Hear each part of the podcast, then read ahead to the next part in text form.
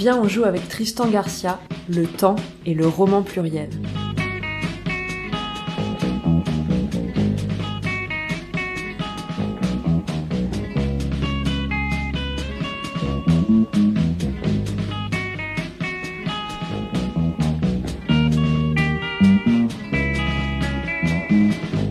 Bonjour, je suis une modeste bibliothèque du quartier rouennais de la Croix-de-Pierre et je vous propose, pour la dix-huitième fois, de jouer avec un livre.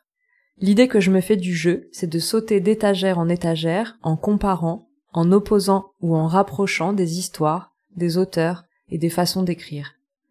Ça me permet de changer d'époque ou de continent, de naviguer entre les courants esthétiques et de profiter des particularismes qui y surnagent. Je joue plutôt à une échelle macro, même si j'ai conscience des fonds inexplorés de cette mer sur laquelle je vogue, des recoins inatteignables, des grottes que je verrai peut-être un jour, des animaux des abysses. Et pourquoi on ne tenterait pas cette fois-ci l'expérience micro, jouer toujours, mais en restant à l'intérieur des frontières d'un seul livre? Dans ce cas, je propose celui-là. Un livre de poche assez épais des éditions Gallimard. De loin, sa couverture ne se démarquerait en rien de dizaines d'autres. Bandeau en haut, photo en bas.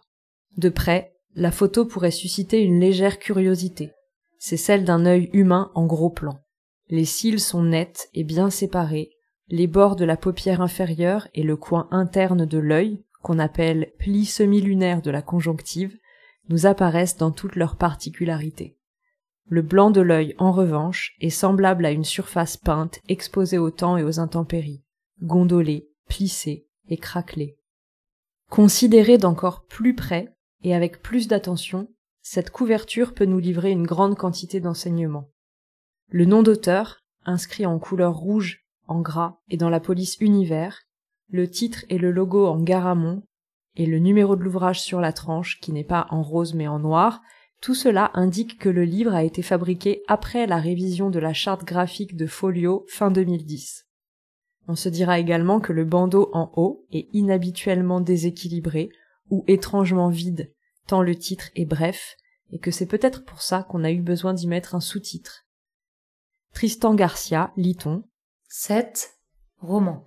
Avec un S. Retenons ce pluriel pour plus tard et promenons-nous dans le paratexte. Sur l'étiquette du diable au corps que l'on trouve à la première page, il y a trois femmes à chapeau et le numéro 002182. Avançons. Page 2, blanche également. Page 3, collection folio. Page 4, blanche.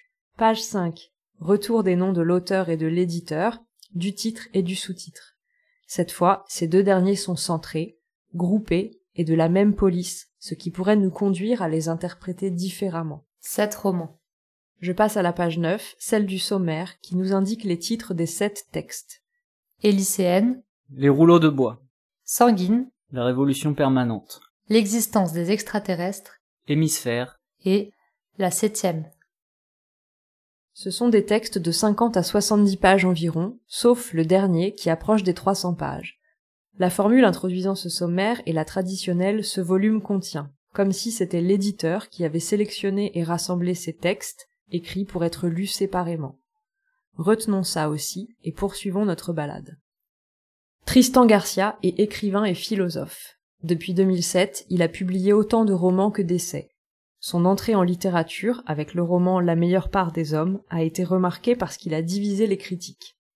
D'une part, il a récolté des louanges et des prix littéraires, de l'autre, il s'est attiré les foudres de ceux qui ont jugé son style prétentieux et qui ont cru reconnaître un roman à clé. Un roman à clé, c'est quand l'auteur prétend avoir inventé une histoire et des personnages, alors qu'il relate un événement réellement survenu et évoque de vraies personnes. Puisque la meilleure part des hommes raconte l'arrivée du sida au milieu des années 80 dans le milieu gay, et puisque les deux personnages principaux s'opposent sur les conséquences éthiques de cette maladie sur la sexualité, la santé et la vie, certains ont cru reconnaître Didier Lestrade et Guillaume Dustan. Or, Tristan Garcia est catégorique. Il n'a pas écrit un roman à clé, un peu potin, un peu révélation. D'ailleurs, il n'est pas parisien, il n'est familier d'aucun milieu, ni gay, ni branché, ni littéraire. Il considère, lui, avoir écrit à propos du passé récent, du temps collectif. Je le crois volontiers. Quand on s'intéresse un peu à ce qu'il a fait par la suite, la thématique du temps, la question éthique, l'universel et le communautaire, le paradigme de l'intensité, le souci de ce qui est collectif saute aux yeux. Car Tristan Garcia est philosophe autant que romancier. La philosophie marque son style littéraire ou son rapport à l'écriture. Il ne cherche pas à inventer une langue, une voix qui lui serait absolument propre, mais plutôt en écrivant à faire une expérience de sortie de soi.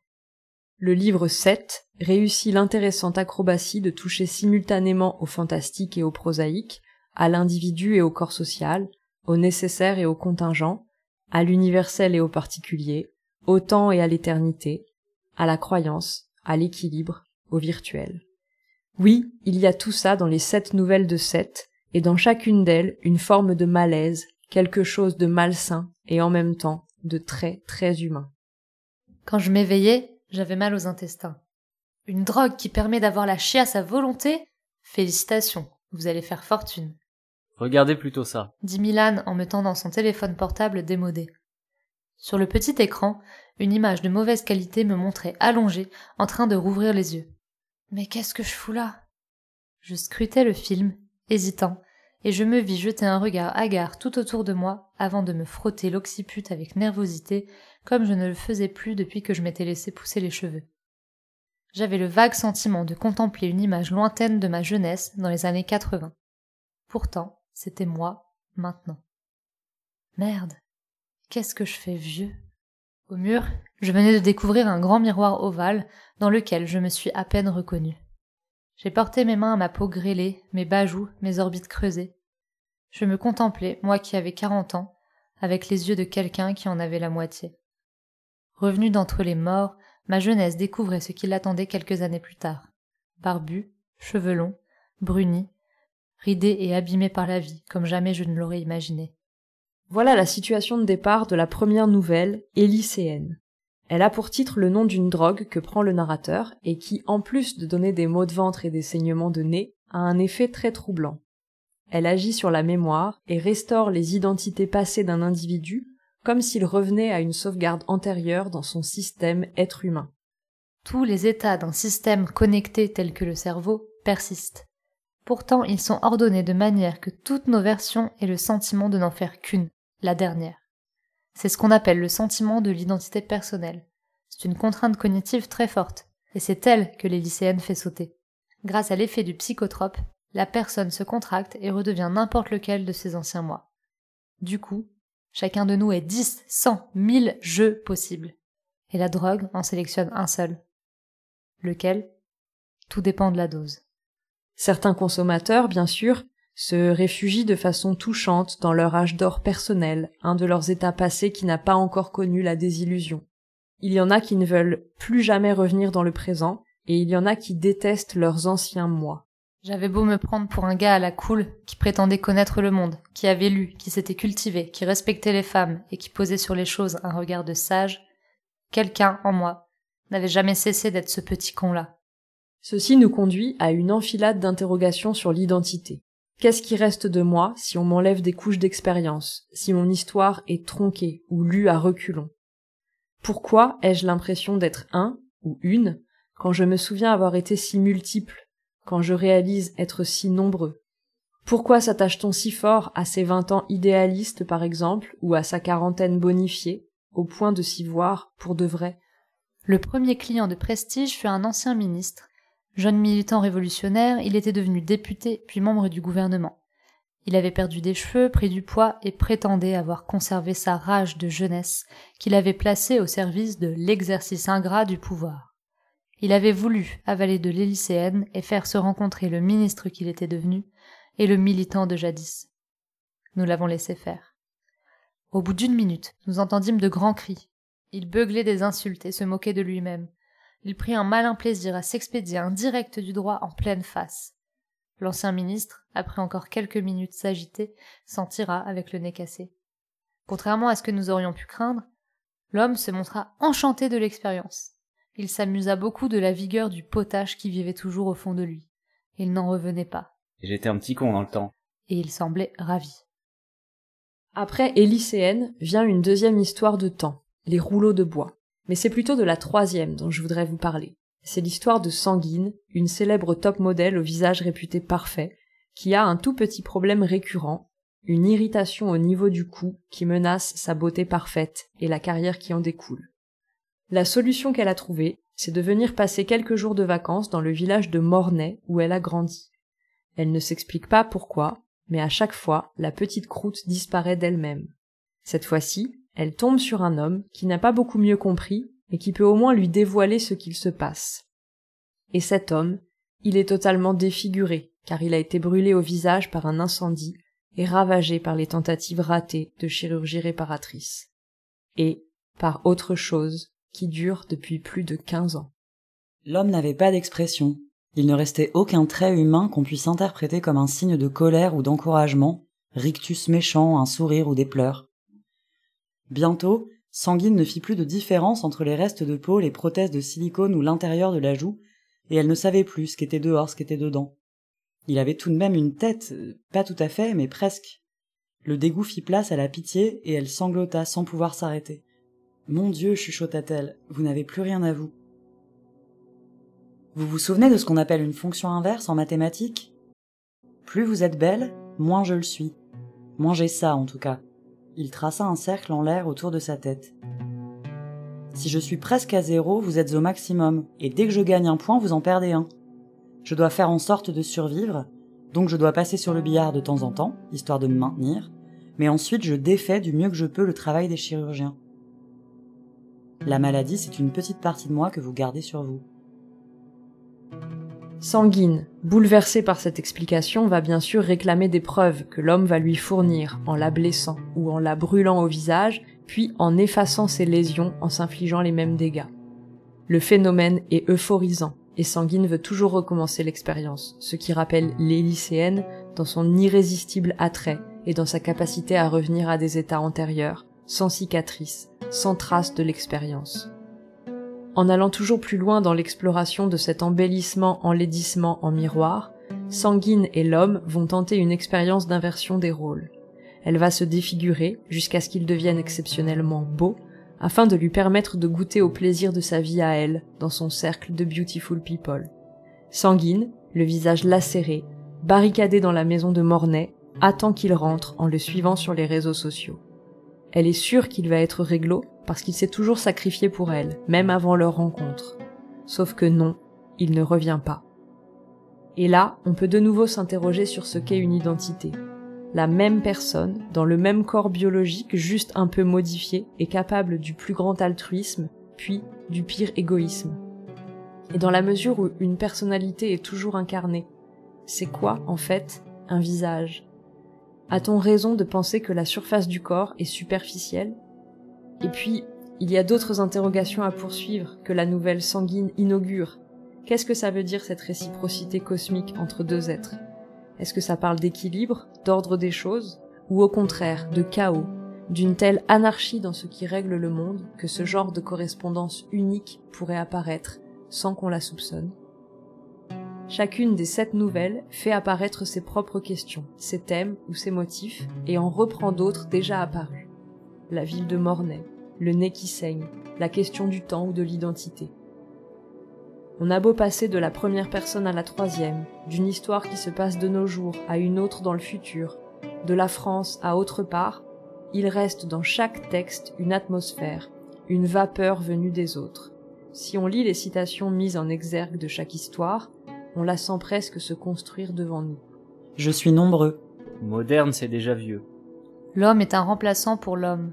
Dieu n'existe pas encore.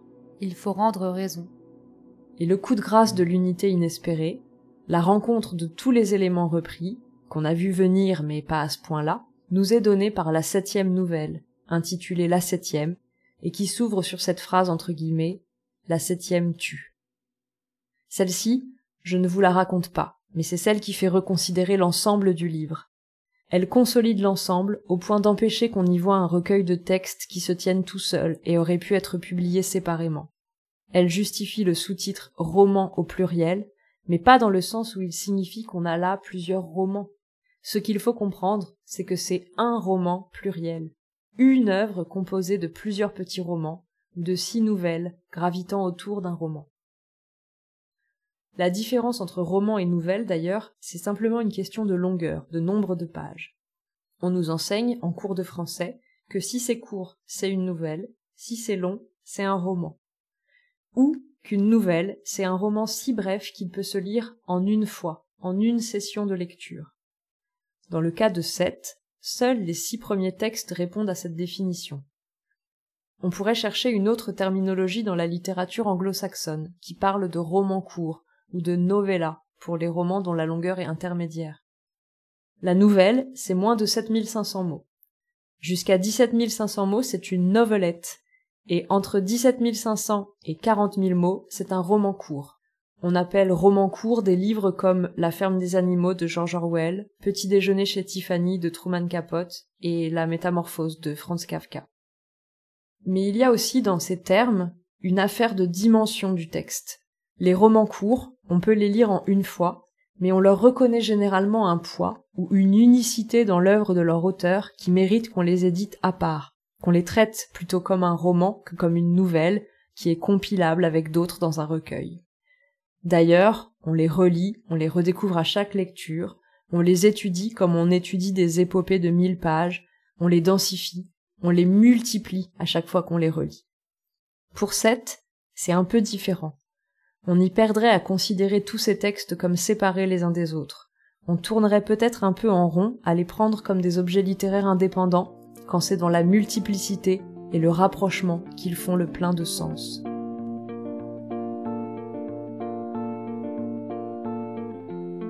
Si vous voulez découvrir par vous-même toutes les histoires de Seth, de l'Élyséenne aux expériences gore de sanguine, éteignez tout de suite ce podcast.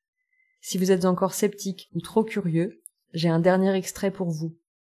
Voilà ce qui arrive au narrateur de la septième au matin de ses sept ans, au matin de ses premiers sept ans. C'était le jour de mes sept ans. Je saignais du nez et le saignement ne s'arrêtait pas. J'avais déjà perdu près de deux litres. On eût dit que je me vidais, et on craignait non seulement pour ma vie, mais pour les lois de la nature aussi. Il y avait dans mon hémorragie quelque chose qui heurtait le bon sens. Assis sur le lit d'hôpital, je contemplais l'apothicairerie sur les étagères métalliques. Et la tristesse de la médecine humaine m'a saisi à la gorge comme un chien. J'ai eu si peur, durant ces quelques minutes interminables, de devenir un enfant malade. Aussi lorsque j'ai vu sa silhouette s'approcher, vague et déformée par le rectangle vitré de la porte coupe-feu du laboratoire, je l'ai tout de suite aimé. C'était un homme débraillé, de grande taille, aux cheveux blonds, fins et aux faux airs scandinaves. Il avait le teint pâle, mais il souriait avec franchise, et il m'a semblé qu'il ne me considérait pas comme un cas malheureux. Salut, mon vieux. Il tremblait. Mon nom c'est François, mais on m'appelle Franc. Il a toujours manifesté ce tremblement sympathique dans les moments qui comptent. Mec, je t'ai cherché pendant des années. Tu es exceptionnel. Tu ne vas pas mourir cette fois, ni celle d'après. Tu vas arriver à la fin, et tu vas revenir une fois, deux fois, puis tu vas revenir encore, et tu vas revenir tout le temps.